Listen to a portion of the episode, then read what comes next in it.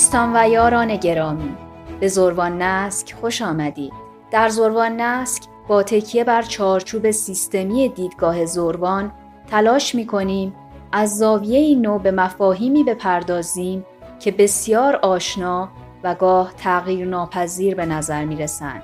مفاهیمی که بازنگری در اونها می‌تونه ما را از امکانهایی تازه برای بازسازی هویتمون برخوردار و بهرهمند کنه.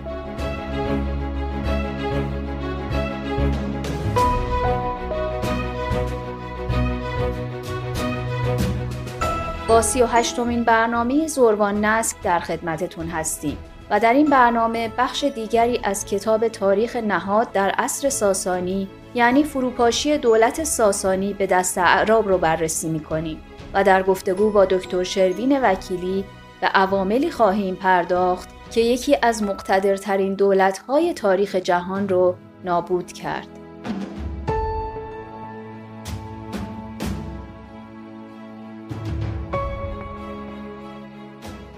آقای دکتر بسیار سپاسگزارم از اینکه در این برنامه هم همراه ما هستید و به عنوان اولین سوال اگر ممکنه برای ما بگید که اولین نشانه های انحطاط دولت ساسانی رو در کدوم بخش از تاریخ این دولت باید جستجو کرد؟ به عبارت دیگه انحطاط ساسانیان از کجا و به چه علت شروع شد؟ ببینید یه ماجرایی که حالا باید یه مقداری دربارش شاید لازم باشه که سریعتر و حالا به تعبیری دقیقتر لازم صحبت بشه این بحث انحطاط ساسانیانه. چون این جمله رو درباره هر سه سلسله یعنی هم در مورد هخامنشیان هم درباره اشکانیان و هم در مورد ساسانیان میگن. اینو احتمالا این ورانور شنیدین که این دودمان ها دچار انحطاط شده بودن تباه شده بودن و به این دلیل بود که منقرض شدن. منتها واقعیت امر اینه که درباره هر سه سلسله که حرفش رو می‌زنیم غلطه چنین حرفی. ما در واقع انحطاط سیاسی دولت های بزرگ رو یعنی دودمان های دیرپا در ایران رو در واقع ما درباره سه تا دولت داریم. یکی دولت در واقع عباسی دولت عباسی اواخر کار واقعا دچار انحطاط شد. یکی دولت صفویه که اون هم در اواخر کار یه انحطاط خیلی روشنی توش دیده میشه. و یکی دیگه که حالا دولت خیلی بزرگی هم نبوده دودمان کوتاهی نسبتا ولی مقتدر بودن در مورد غزنوی است یعنی اگر از این ستاره چیم در واقع شما انحطاطی چندان توی بقیه دودمان ها نمی‌بینید. و انقراض یک دولت بزرگ بزرگ لزوما به دلایل داخلی و پارادایم انحطاط نیست این انحطاط اصلا به نظر من یک چارچوب اساتیریه که در مورد تاریخ هم اعمال شده و خیلی اعتبار چندانی به نظر من نداره البته در اغلب آثاری که به دوران ساسانی پرداختن به این انحطاط اشاره شده و دلایل و عواملی رو هم براش در نظر گرفتن. دیدگاه شما درباره این نگرش ها به تاریخ ساسانیان چیه؟ خب حالا بیایم در مورد خود دوره ساسانی اینو تحلیل کنیم دیگه. موقعی که درباره انحطاط دوران ساسانی حرف می‌زنن معمولا سه تا چیز مورد نظرشونه. یکی اینه که در دوران ساسانی مغان و موبدان خیلی مقتدر شده بودن و اینها ظلم و ستم می‌کردن به مردم بگیر به بند دینی وجود داشته و حرفایی از این قبیل. خب این نگاه کاملا غلطه. یعنی اونایی که این حرفو می‌زنن تاریخ نمی‌دونن. خیلی رک اگه بخوام بگم بهتون. آخرین شاه بزرگ ساسانی که خسرو پرویزه و اون انحطاط مورد نظرم اتفاقا از دوره او شروع میشه. اتفاقا خیلی زرتشتی نبوده اتفاقا گرایش به دین مسیح داشته. اصلا این بگیرو به بند دینی که داریم میگیم وجود نداشته توی ایران. تنها شاهدی که درباره این موضوع داریم درباره کرتیره کتیبه کرتیره که بین 460 سال حدودا دولت ساسانی طول می‌کشه. کرتیر کل دورانی که این آدم مقتدر بوده و حضوری داشته تو تاریخ کلش 20 ساله یعنی اصلا مهم نیست توی تاریخ ساسانیان. یه دوره یکی از آدمایی که بوده و گذشته اهمیت کرتیرم به خاطر نقشی که در بازسازی سیستم آموزشی ایران ایفا می‌کنه. یعنی کرتیر اصلا بگیر به بند دینیش مهم نبوده و تاثیرگذار نبوده. کرتیر اون کسیه که هیربودستانا رو تاسیس می‌کنه و پشتیبانی می‌کنه ازشون و اینا یکی از دلایل اصلی گسترش سواد آموزی در ایرانن که بعدا تا دوره تاهریان در قالب در واقع واقع بافت دوران اسلامی دوباره بازسازی میشن و ادامه پیدا می‌کنه. یعنی تصویری که کلا درباره انحطاط دینی دوران ساسانی داریم یه تصویر شرقشناسانه یه جای مغرضانه یه جای ناشی از بیسوادی. غلط. یه دیدگاه دیگه که داریم اینه که ساسانیان کسی نمونده بوده بینشون. دیگه شاهزاده ای نداشتن دیگه سردار نیرومندی نداشتن. شخصیت برجسته ای بینشون ظهور نمی‌تونسته بکنه. و بنابراین مثل دودمانایی میمونن که تو اروپا به خصوص ما نمونه های اینو زیاد می‌بینیم. یا در چین هم نمونه هاشو داریم. که دودمانایی که بابای بچه ها رو می‌کشه و فک و فامیلا همه هم دیگر رو می‌کشن کسی نمیمونه. دودمان خودش خودش رو منقرض می‌کنه. خب در مورد دولت ساسانی غلطه یه همچین حرفی. یعنی در دوران ساسانی که سهل تا حدود یک قرن بعد از فروپاشی دولت ساسانی هم شاهزادگان ساسانی مقتدر و نیرومندی اطراف بودن و مقاومت می‌کردن میجنگیدن مدعی سلطنت بودن. مشهورترینشون بهرام ورجاوند دیگه. و بهرام حالا الان جنبه اساطیری پیدا کرده. منتها بهرام یک شاهزاده ساسانی بوده مدعی تاج و تخت بوده و عربا میجنگیده و پیروزم شد در یه مقطعی. خیلی اونایی که هوادار احیای دولت ساسانی بودن خیلی امیدوار شدن و در نهایت به شخصیت آخر زمانی تبدیل شد. یعنی انقدر این آدم نیرومند و فرهمندی بوده در دوران خودش. موقعی که عرب به ایران حمله کردن خود یزگرد سوم که البته نوجوان بود سن کمی داشت بسیار آدم لایقی بود. یعنی این رو اصلا نباید از یاد برد که خیلی آدم لایقی بود خیلی آدم جنگی بود و در سر خیانت در نهایت کشته شد دیگه و اون داستان حالا آسیابان مروی رو دیگه همه شنیدیم. دلیل اینکه این انحطاط دودمانی رو به ساسانیان نسبت میدن اینه که در بعد از دوران خسرو پرویز دو تا از شاهان ایران زنن. یعنی آزرمیدخت و در واقع پوراندخت و آزرمیدخت اینا زنن و به شاهنشاهی می‌رسن از نگاه اروپایی ها به ویژه یعنی این خیلی حرفیه که بین اروپایی ها گفته شده که وقتی زنان به قدرت می‌رسن از دید اونا معنیش اینه که مرد شایسته دیگه وجود نداره. در حالی که خب تو ایران اینطوری نبوده. یعنی کنار هر کدوم از این زنان شما سردارای خیلی بزرگ می‌بینید شهباز رو می‌بینید رستم رو می‌بینید رستم فرخزاد رو می‌بینید. اینا خب شخصیت های خیلی بزرگ خیلی مقتدری و اینا همونایی که رفته بودن رومو شکست داده بودن دیگه به تازگی. و شاهزاده ساسانی هستن این طرف اون طرف. و اینا همه با هم فامیلن. یعنی خاندان فرخزاد رستم فرخزاد اسپه بودن دیگه. و خب اینا در واقع نیای بنم هستن. یعنی خانوادهشون ادامه پیدا می‌کنه اینا. و خاندان ساسانی در واقع تا دوران شاه عباس صفوی یعنی تا قرنها بعد تا مدت خیلی طولانی بعد تو ایران حکومت های محلی داشتن. پادوسبانیان باوندها و خود اسپهبدان که حالا میگم من به اسپهبدان تعلق خاطر دارم ولی اینا با هم دیگه فامیلن. و اینا تو شمال ایران تو منطقه تبرستان اینا حکومت داشتن همچنان. و اینا ساسانی بودن اینا ادامه ساسانیان بودن. و نه تنها ادامه ساسانیان بلکه ادامه پارت ها بودن. یعنی اینا نقطه پیوند بین خاندان های پارتی قدیم و ساسانیان هستن. در واقع دلایل اصلی انحطاط این دوتاست یعنی یه معتقدن به انحطاط دودمانی که نمی‌دونم ساسانیان اومدن همه همدیگه رو کشتن خودشون تو خودشون همه رو کشتن و کسی نموند و خب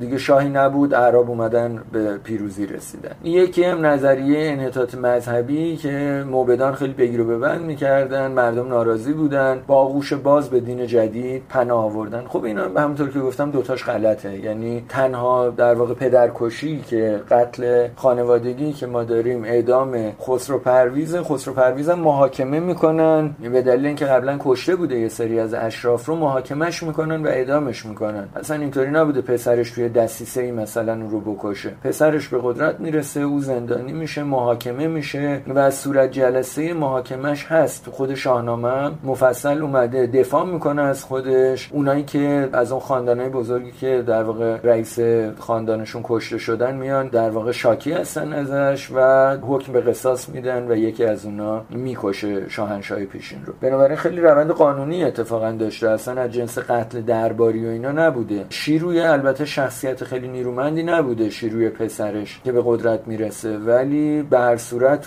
اون روند روند قانونی بوده. یعنی پدرکشی به معنی کلاسیک کلمه نبوده اصلا. درباره دینم که خب صحبتشو کردیم دیگه. اصلا ایرانیان اتفاقا خیلی دیر مسلمون شدن. نسبت به مثلا مصریا. مصریا حدود سه قرن بعد از ظهور اسلام دیگه مسلمون شده بودن همشون. ایرانیا به نظر میاد بدنی جمعیت تا دوران حمله مغول همچنان کشاورزیان ایرانی انگار بدنشون زرتشتی بودن همچنان. و تا قرن ششم ششم هجری دست کم شواهد زیادی است که بدنی جمعیت که خب 80 خورده درصد جمعیت کشاورز و رمهدار بوده اینها همچنان زرتشتی یا به ادیان دیگر بودن و جمعیت مسلمان ایران تا میگم قرن ششم هفتم بین 15 تا 20 درصد جمعیت بوده. یک اقلیتی بودن. و جمعیت مسیحی بزرگ داشتیم جمعیت بودایی بزرگ داشتیم و از دوران مغول به بعده که ایرانیان مسلمون میشن در واقع با سرعت زیاد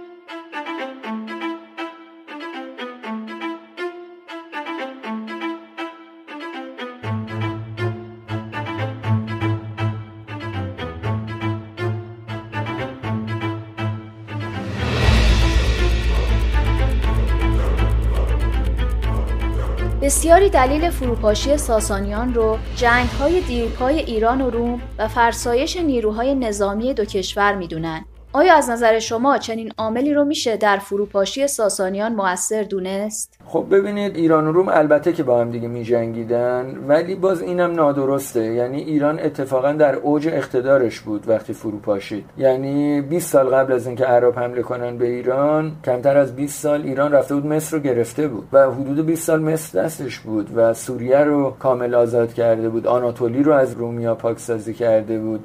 خیلی خیلی خیلی مقتدر بود و اون نیروهای نظامی وجود داشتن. اصلا اون سردارانی که بعدا دوران ظهور اسلام اومدن رفتن دوباره مصر رو گرفتن همونا بودن اگر تاریخش رو دنبال کنید. یا پسران همون سردارای قبلی بودن. یعنی اون طبقه نظامی همچنان باقی میمونه خیلی هم مقتدر بوده. و موقعی که مسلمانان عرب میان و دولت ساسانی فرو میپاشه روند تهاجمی دولت ساسانی برای تسخیر قلمرو هخامنشی قدیم ادامه پیدا می‌کنه. اصلا شما فروپاشی به معنی تضعیف قدرت مرکزی ندارین به اون شکل. ببینید درباره حالا جنگ ایران روم باز دوباره تاکید دیگر اینکه ببین نیروی نظامی ایران نیروییه که خاندانهای بزرگ اینا رو بسیج می‌کنن. و در دوران ظهور اسلام خاندانهای بزرگ خاندان اسپهبدانن خاندان کنارنگیانن تو خراسان خاندان مهرانه که تو ری همین منطقه که ما هستیم. و این خاندانهایی هستن که خب مقتدرن و نیروی نظامی رو اینا اصلا دستشون دارن. سرداران بزرگم که می‌بینید اینان یعنی مثلا بهرام چوبین مال خاندان مهرانه. یا مثلا رستم فرخزاد مال خاندان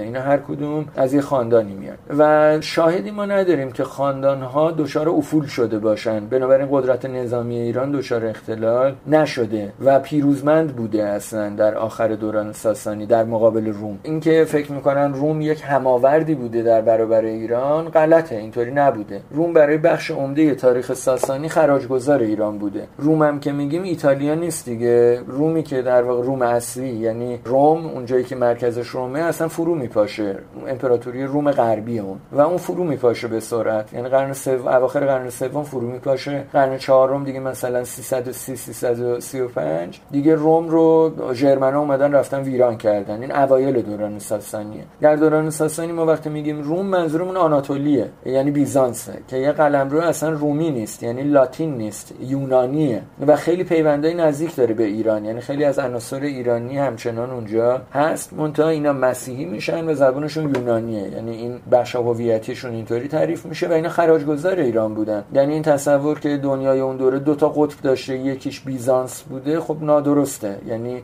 بیزانس یکی دو بارم خیز میداره بره مثلا شمال آفریقا رو دوباره فتح کنه و اینا ولی ناموفقه. و حالا شاید باز براتون جالب باشه که شاهان بیزانس در این دوران ایرانی تبارن اینو معمولا نمی‌دونن. مثلا هراکلیتوس مشهور که میگیم فرسایش جنگ های ایران و روم هراکلیتوس رو واقع سردار بزرگشون اونه دیگه. این ور خسرو پرویز اون ور هراکلیتوس. هراکلیتوس اصلا ارمنی تبار بوده و سرداران بزرگشون مثلا مهمترین سردارشون نرسه ایرانی هستن ایرانی تباره. یه خاجه ایرانی هم هست اتفاقا بیچاره رو گرفتن اخته کردن ولی یه جنگاوری بوده. این خیلی نکته مهمیه یعنی اینکه در مورد روم حرف می‌زنیم تبارنامه قومیشون رو وقتی نگاه کنید می‌بینید طبقه حاکم روم شرقی شرقی هن اصلا لاتین نیستن اروپایی به این معنا نیستن. اینا از اقوام ایرانی در واقع اومدن. البته خیلی لایه لایه مثلا یه لایه ایلوری دارن. یه, سری امپراتوری ایلوری دارن اون وسط. ایلوری ها مثل مقدونیا میمونن مال شمال بالکانن. اینو به توجه داشت بهش دیگه. دیدگاه متفاوتی که شما دارید اینه که حمله اعراب به ایران رو آشوب و تقیان یکی از اقوام ایرانی بر ضد حکومت مرکزی می‌دونید. اگر ممکنه در این مورد بیشتر برامون توضیح بدید. خب ببینید مرسومه که میگن اعراب مثل قوم بیگانه مثل مغلا یا مقدونیا بودن حمله کردن به ایران. به ویژه با مغلا خیلی تشبیهشون می‌کنن. منتها به چند دلیل نادرسته این حرف دیگه. یه دلیل این که خب اصلا به لحاظ تمدنی یعنی شما حوزه تمدن ایرانی رو اگر جغرافیاش و تاریخش رو ترسیم کنید قومیت عرب کاملا داخلش میفته و شبه جزیره عربستان در درون حوزه تمدن ایرانیه. شما هیچ جوری نمی‌تونین تاریخ عربستان عربستان یعنی قلمرو جغرافیایی شبه جزیره عربستان و تاریخ عرب یعنی قوم عرب مردم سامی زبانی که در شبه جزیره عربستان و مناطق شمالیش توی اردن و سوریه و زندگی می‌کردن. شما تاریخ اینا رو نمی‌تونید بنویسید مگر اینکه در درون بافت تمدن ایرانی بهش نگاه کنید. بنابراین ماجرا اینه که اصلا ما چیزی به نام ملت عرب یا تمدن عرب یا حتی جغرافیای عرب مستقل نداریم. عربستان یه چیزی مثل ارمنستانه یه چیزی مثل آسورستانه یه چیزی مثل خوزستانه. یه قلم روی جغرافیایی در ایران همونطور که شما در منطقه خوزستان ایلامی ها رو داشتین تو عربستان هم عربا رو داشتین تو ارمنستان هم ارمنیا رو دارین. یعنی اینا اقوام ایرانی که توی قلمروهای جغرافیایی ایران زمین ساکن بودن. چه دلایل و مستنداتی برای این ادعا که اعراب رو قومیتی از اقوام ایرانی می‌دونید وجود داره؟ من دو سه تا مثال براتون بزنم. یکی از این شاخص شاخص اقتصادیه. یعنی اینکه مراکزی که مثلا توی شبه جزیره عربستان دارین در دوران ساسانی این مراکز مراکز اقتصادی یعنی شهرها جایی که چیزی تولید می‌کنن نمی‌دونم معادن اینا به کجا وصلن؟ و خب اینا به طور مشخص همشون به ایران وصلن. اصلا به, به ایران مرکزی وصلن. مثال اینقدر زیاده که حالا فقط کافی آدم تاریخشو بخونه دستش بیاد دیگه. یه مثال براتون بزنم. شما می‌دونین جنگ بدر یعنی اولین جنگ بزرگی که در دوران اسلام در می‌گیره بر سر کاروان نقره که بنی امیه می‌خوان منتقلش کنن از نزدیکی مکه به منطقه هیره. هیره میشه جنوب میان رودان و هیره خب قطعا هیچ تردیدی نیست که یکم مراکز اقتصادی دولت ساسانی بوده و این مرکز نظامی هم در ذهن بوده. اصلا یک انبار دولتی سیلوی دولتی اونجا بوده و شهر انبار که اسمش هم همچنان انباره و الان استان شده توی عراق اصلا اسمش انباره دیگه مال دوره ساسانی و بعد بر من خیلی شگفت انگیز بود که هیچکی نپرسیده که آخه کاروانی که بعد این کاروان اعداد خیلی عجیب درباره حجم نقره توش میگن. یعنی مقدار نقره که داشته جابجا می‌کرده بنابراین یعنی چند صد کیلو تا چند تونه اون اعدادی که گفته شده حالا با روش های مختلف میشه محاسبه کرد. منتها خب چند تن یا حالا چند صد کیلو نقره در نزدیک مکه اصلا چی کار می‌کرده؟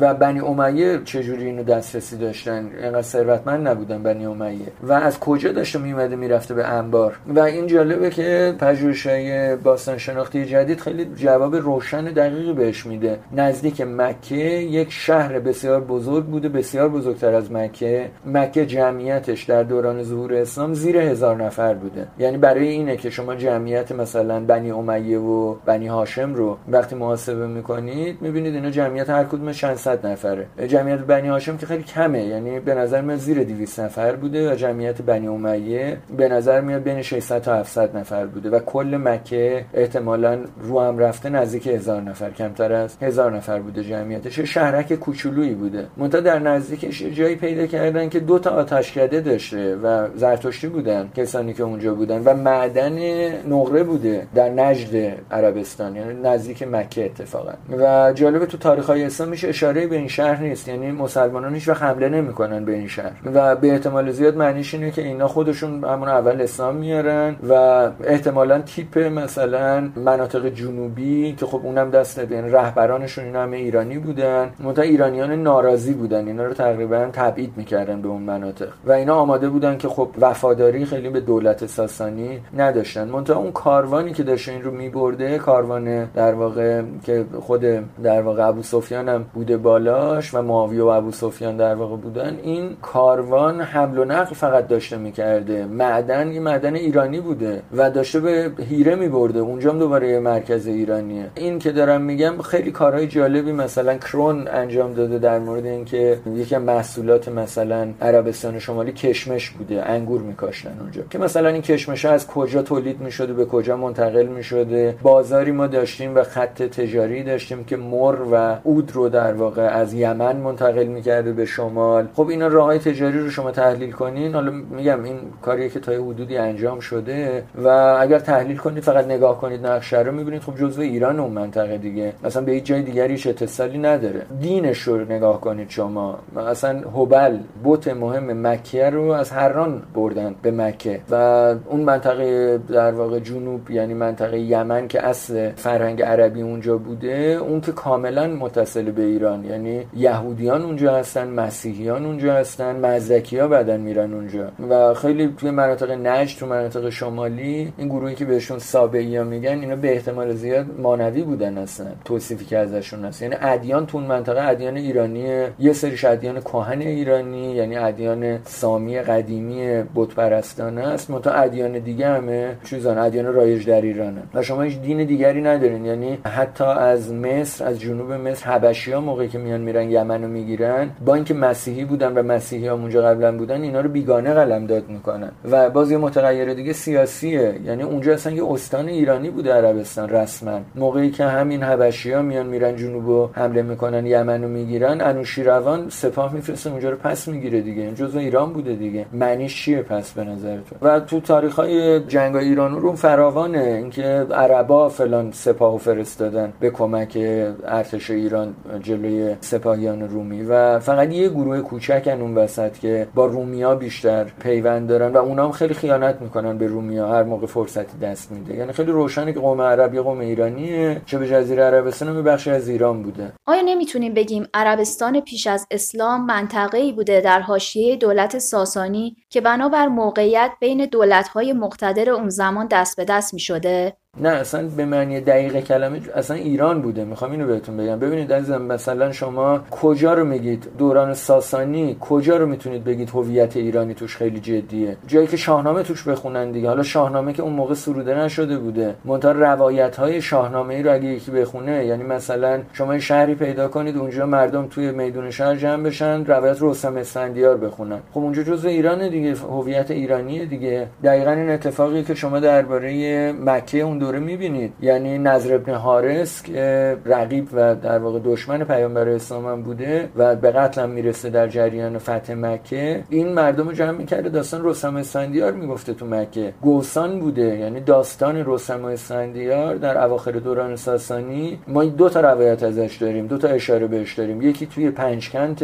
یعنی شمال تاجیکستان الان یکی توی مکه است. و دو جا گوسان می‌دونیم حتما بوده مستند داریم. یا یه مثال دیگه براتون بزنم توی سوره روم. سوره روم چجوری شروع میشه در قرآن؟ میگه قلبت روم دیگه. روم غلبه کرد. اینطوری شروع میشه. منتها نکته اینه که داستانش رو شما شرح آیات رو بخونید شأن نزولش رو بخونید. داستان اینه که رومیا با ایرانیا میجنگن و ایرانیا پیروز میشن و تو مکه جشن می‌گیرن. خب چرا تو مکه جشن می‌گیرن؟ چون ایرانی بودن دیگه. یعنی کشوری برای کشوری دیگه پیروز شده جشن می‌گیرن مردم بدیهیه. و و جالبه که تو اونجا مسلمونا هوادار رومیا بودن. یعنی مسلمونا موضعشون متفاوته. یعنی سوره روم این رو مشخص نشون میده که موضع سیاسی مسلمانان اون دوره نزدیک بیزانسیاست نزدیک رومیاست و حالا خیلی جای بحث داره این موضوع. ولی به صورت این همه شواهد یه چیز رو نشون میده.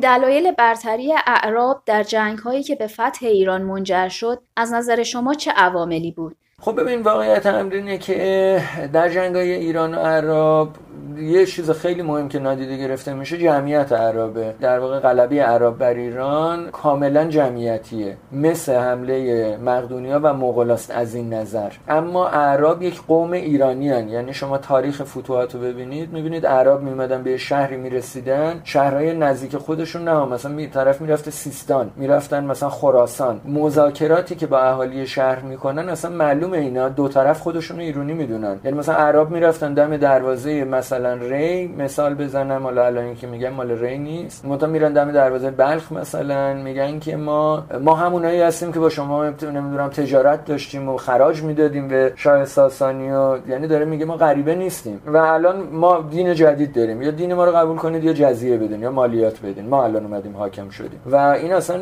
کاملا فرق می‌کنه با حمله مثلا مقدونیا که البته مقدونیا در لحظه که حمله کردن یک زیر سیستم ایرانی بودن. ولی اصلا فرهنگش فرهنگ ایرانی نداشتن. یعنی مش وحشی بودن. حمله می‌کردن غارت می‌کردن. یا مغولا که اصلا یه قوم چیزی یعنی یعنی اصلا حرف نمی‌زدن با کسی. میکشتن و میبردن. عرب خب اینطوری نبودن واقعا. یعنی عرب به عنوان یه قوم درون ایرانی اومدن جنگیدن. اینم بهتون بگم. حملات عرب به لحاظ تلفات و ویرانی و اینا با حملات ترکان که خب اونا هم یه زیر سیستم ایرانی هن. شکی توش نیست. و زبونشون هم فارسی شده بوده اصلا وقتی حمله کردن به ایران. و افغان ها که دیگه تردیدی نیست ایرانی هن اینا در آخر دوره صفوی. اینا خیلی صدمه زدن یعنی اینا مثلا شهرها رو ویران کردن نمی‌دونم کشتارا رو از بین بردن جمعیت رو کشتن. حمله عرب هم شبیه اینا بوده. خیلی شدتش خیلی بیشتر نبوده. فتح ایران به دست اعراب آیا یک واقعه ناگهانی بود؟ یا اینکه به شکل پیوسته و در چندین مرحله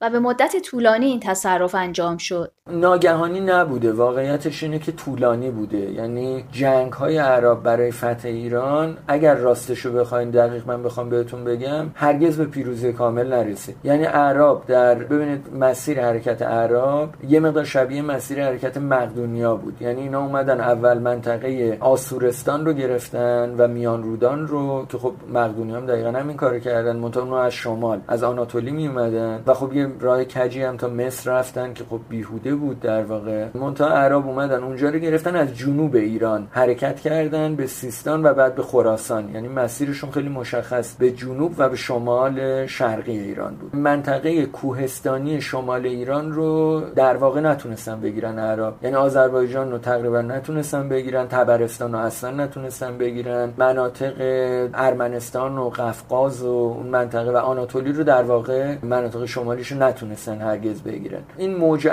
اولشون نزدیک 60 سال طول کشید و خوبی میشه دوره اموی دیگه. در واقع دوران اموی نیروی اصلی که فتح شد بسیج شد رفت اون قلمرو قدیمی یعنی آناتولی و مصر رو و سوریه رو گرفت یعنی همون کاری که ساسانی می‌خواستن بکنن. و سرداران اینا سرداران ساسانی بودن اصلا خیلیشون عرب نبودن. و اینا با هم دیگه جوش خوردن یعنی اونا مسلمون شدن اینا به اونا دختر دادن اینا با هم دیگه مثلا چه می‌دونم بنی تمیم که قبیله خیلی نیرومند مهم عربه و خیلی موثر در شکلگیری اسلام. بنی تمیم به شدت ایرانگرا بودن و بنی تمیم با اسواران منطقه انبار و جنوب میان رودان اصلا پیونده خیلی نزدیک دارن. همین بنی تمیم میان میرن خراسان رو آخرش می‌گیرن و بعد ابو مسلم خراسانی شورش می‌کنه. بنی تمیم معمولا هوادار ابو مسلمن یعنی می‌خوام بگم شورش مثلا ابو مسلم یا بابک خرمدین اصلا نژادی نبوده. یعنی اینا دعواشون با عربا نبوده. بابک خرمدین که اصلا رهبر دینی بوده. دعواش با مسلمونا بوده. خیلیشون خیلی از مسلمونا ایرانی بودن. خیلی از عربا خرمدین شده بودن. اصلا کاری به اونا نداشته. سرداراش عرب بودن بعضیا. بابک خرمدین حالا مال دوران بعدی مال دوره عباسی این که میگم. از اون طرف توی داستان ابو مسلم خراسانی ابو مسلم خراسانی متحدش عربا بودن. اینطوری نیست فقط خراسانی بوده باشن. عربایی که خراسانی شدن و با عربای دیگه میجنگیدن که خراسانی نشده بودن. وفادار بودن به امویا و اون متن مشهور شعر مشهوری که در واقع اون سردار اموی حاکم خراسان نوشته مشهور به شکایتی که مروان حمار می‌کنه این که از دو دستگی عرب حرف می‌زنه میگه یه گروهی از عربا رفتن اصلا جوش خوردن به دشمنان خاندان بنی امیه و خود عباسی هم همینطوری دیگه. خود خاندان عباسی خاندان هاشمی جز همین گروه های عربن یعنی عربایی که جوش می‌خورن به اون نظم قدیمی تر دوران ساسانی و همون قواعد هم توشون ادامه پیدا می‌کنه. از بین عوامل مختلف پیروزی اعراب بر دولت ساسانی اگر یک عامل رو بخوایم به شکل برجسته در نظر بگیریم از نظر شما این عامل چی بوده؟ خب جمعیت مهمترین چیزه. ببین جمعیت شبه جزیره عربستان در لحظه ظهور اسلام حدود 5 میلیون نفر بوده خب؟ و این جمعیت خیلی زیاده. یعنی ما یه دوره پرآبی و رفاه اقتصادی داریم. وزنه کشاورزی در عربستان هم یمنه. اصلا همه چی از یمن شروع میشه. یادتون باشه. اصلا قبایل شمالی عربستان هم اینا از یمن میان بیشترشون. و همونان که اتفاقا مسلمون میشن اصلا قبایلی که توی مدینه بودن یعنی مثلا اوس و خزرج و اینا اینا همه جنوب اومده بودن. و این مربوط به اون دوره ایه که پر آب بوده عربستان. با دوره بارش در این جمعیت زیاد میشه و خشک میشه بعد. این جمعیت به حرکت در میاد. و مشابه داستانی که درباره مغولا می‌بینین. تو مغولستان هم جمعیت. اینا رو من در آوردم. در واقع مدل نظری من درباره فروپاشی های نظامی ایران اینه که در اطراف ایران به آستانه 5 میلیون نفر وقتی می‌رسیده نیروی نظامیش کافی بوده. برای اینکه ایران رو اشغال کنن. و مغولستان همینطوره مقدونیه همینطوره یعنی بالکان جمعیتش 5 میلیون نفر میشه دوره اسکندر. در دوران ظهور اسلام در عربستان هم همینطوره یعنی یه جمعیت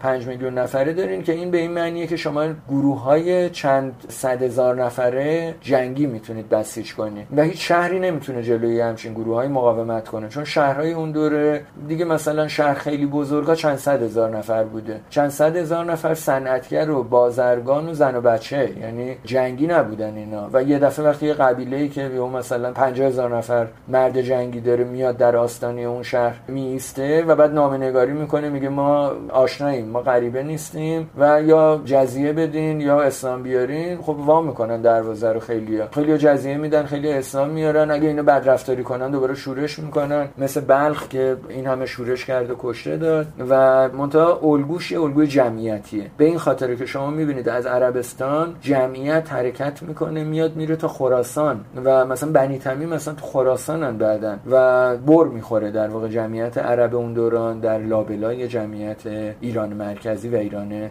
شرقی. این فرایند جمعیتی طولانیه. یعنی این فرایند جمعیتی ادامه پیدا می‌کنه تا برخورد می‌کنه با مهاجرت ترکان. و مهاجرت ترکان در واقع جلوشو می‌گیره. و مهاجرت ترکان در واقع واژگونه شدن این مسیره چون از ایران شرقی حالا یه گروهی میان میرن تا بغداد. و میان میرن یعنی شما جمعیت اون وقت ترک مثلا تو سوریه دارین توی میان رودان دارین. این فرایندی که داریم ازش حرف می‌زنیم بنابراین دو تا جریان جمعیتی بزرگه که مسلمان شدن ایران در لابلای این دوتا در واقع رخ میده. خیلی فرایند طولانیه. چند قرن در واقع طول می‌کشه. نظم سیاسی که اعراب بر ایران حاکم کردند آیا با سیاست ایران شهری عهد باستان ارتباطی داشت؟ آیا تلاشی برای احیای نظم ایران شهری بعد از استیلای اعراب بر ایران صورت گرفت؟ ببین در مورد سیاست ایران شهری خیلی جای بحث هست که الان من چون وقتمون دیگه از حدش گذشته اجازه بدین رد بشم از روش. فقط این اشاره کنم. ببینید دودمان عموی نظام سیاسیش اصلا ایرانی نبود. نظام سیاسی بیزانس رو وامگیری کرده بود. و به نظر میاد چارچوب دینی اولیه مسلمانان یعنی خلفای اولیه هم به نظر میاد چارچوبش حالا جدای اون جنبه قبیله عشیره‌ای که داشته تحت تاثیر بیزانس بوده بیشتر. و یه مخالفتی با سیاست ایران شهری ساسانیان داشته. بعدش ولی شما می‌بینید از دوره عباسی به بعد دوباره نظم سیاسی که دارین دوباره ایران شهریه. یعنی عباسی ها کاملا توی چارچوب ساسانی خودشون رو تعریف می‌کردن. و خب سلسله بعدی مثل سامانیان مثل دیلمیان اینا که کاملا خودشون رو ادامه ساسانیان می‌دونستن. بنابراین اون گسستی که خیلی معتقدن عرب اومدن خیلی تاریخ ایران به دو بخش تقسیم شد خب راستش درست نیست. این چنین نیست. اموی میان پرده ضعیف بودن این وسط. یعنی اموی ها 120 سال کلا حکومت کردن خیلی شکننده کل ایران هم نتونستن بگیرن. و همیشه هم در حال شورش بود ایران در اون دوران. اون دولتی که پایدار بود دولت عباسی بود که حدود 6 قرن سلسلهشون دوام آورد. و در اون دوران هم شما سلسله محلی نیرومندی دارین که اینا همه سنتشون ایران شهریه مال خود عباسی هم ایران شهریه. و معمون دیگه نمونه بارزشه دیگه. معمون تقریبا خودش رو تناسخ انوشیروان دادگر پیامبر می‌دونست. شباهت هم داشت بهش. و از دوره متوکل به بعد معتصم و متوکله که سلسله عباسی ترک میشه. یعنی مثلا متوکل مادرش ترک بوده اصلا. و اینا دیگه از اون بافته در واقع سیاسی فاصله می‌گیرن. این در واقع انحطاط دولت عباسیه که اول کارم خدمتتون گفتم. دیگه در واقع قدرتشون رو بعد از دست میدن. بر سر بازماندگان خاندان ساسانی بعد از مرگ یزدگرد چی اومد؟ آیا همچنان نشانه های از این خاندان در تاریخ بعد از این دوران میشه پیدا کرد؟ ببین خاندان ساسانی چیز شگفت انگیز این که ادامه پیدا می‌کنه. یعنی حکومت ساسانیان ادامه پیدا می‌کنه در ترکستان و این نشون میده که ترکستان در اون دوران چقدر وصل بوده به ایران. یعنی ساسانیان خاندان ساسانی که فرار می‌کنن از ایران یه شاخهشون خوب به شمال هند میره که این بهرام ورجاوند و اینا داستان به اونجا مربوطه. یه شاخه دیگری میره به سغد و خارزم و از اونجا میره به خطای خوتن و ترکستان. و با امپراتور چین وارد رابطه میشه و امپراتوری چین به رسمیت می‌شناسه. حکومت ساسانیان بر ترکستان رو. تو کتابای چینی و بعد کتابای اروپایی اینطوری اومده که انگار امپراتور چین اون منطقه رو میده به شاهزاده ساسانی. ولی مگه دیوانه بوده همچین کاری کنه؟ یه بخش کشور خودش رو که نمی‌کنه کسی نمیده که. اون منطقه اصلا جزء چین نبوده. به رسمیت می‌شناسه.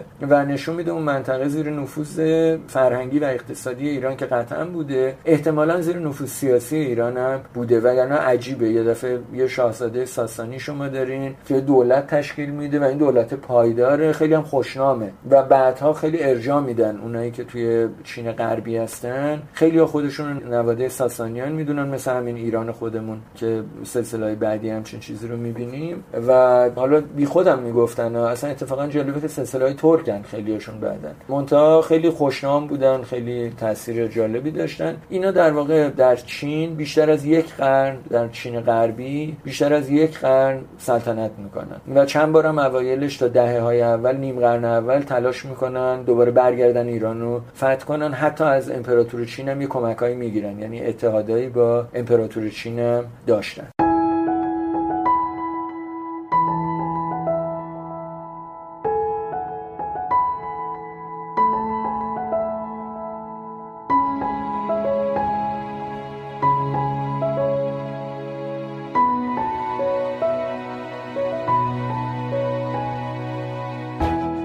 دوستان و یاران گرامی به پایان سی و هشتمین بخش از زروان نسک رسیدیم. امیدوارم مباحثی که در این چند برنامه درباره تاریخ دولت ساسانی تقدیمتون شد براتون جذاب و مفید بوده باشه. تا قرار بعد برقرار باشید.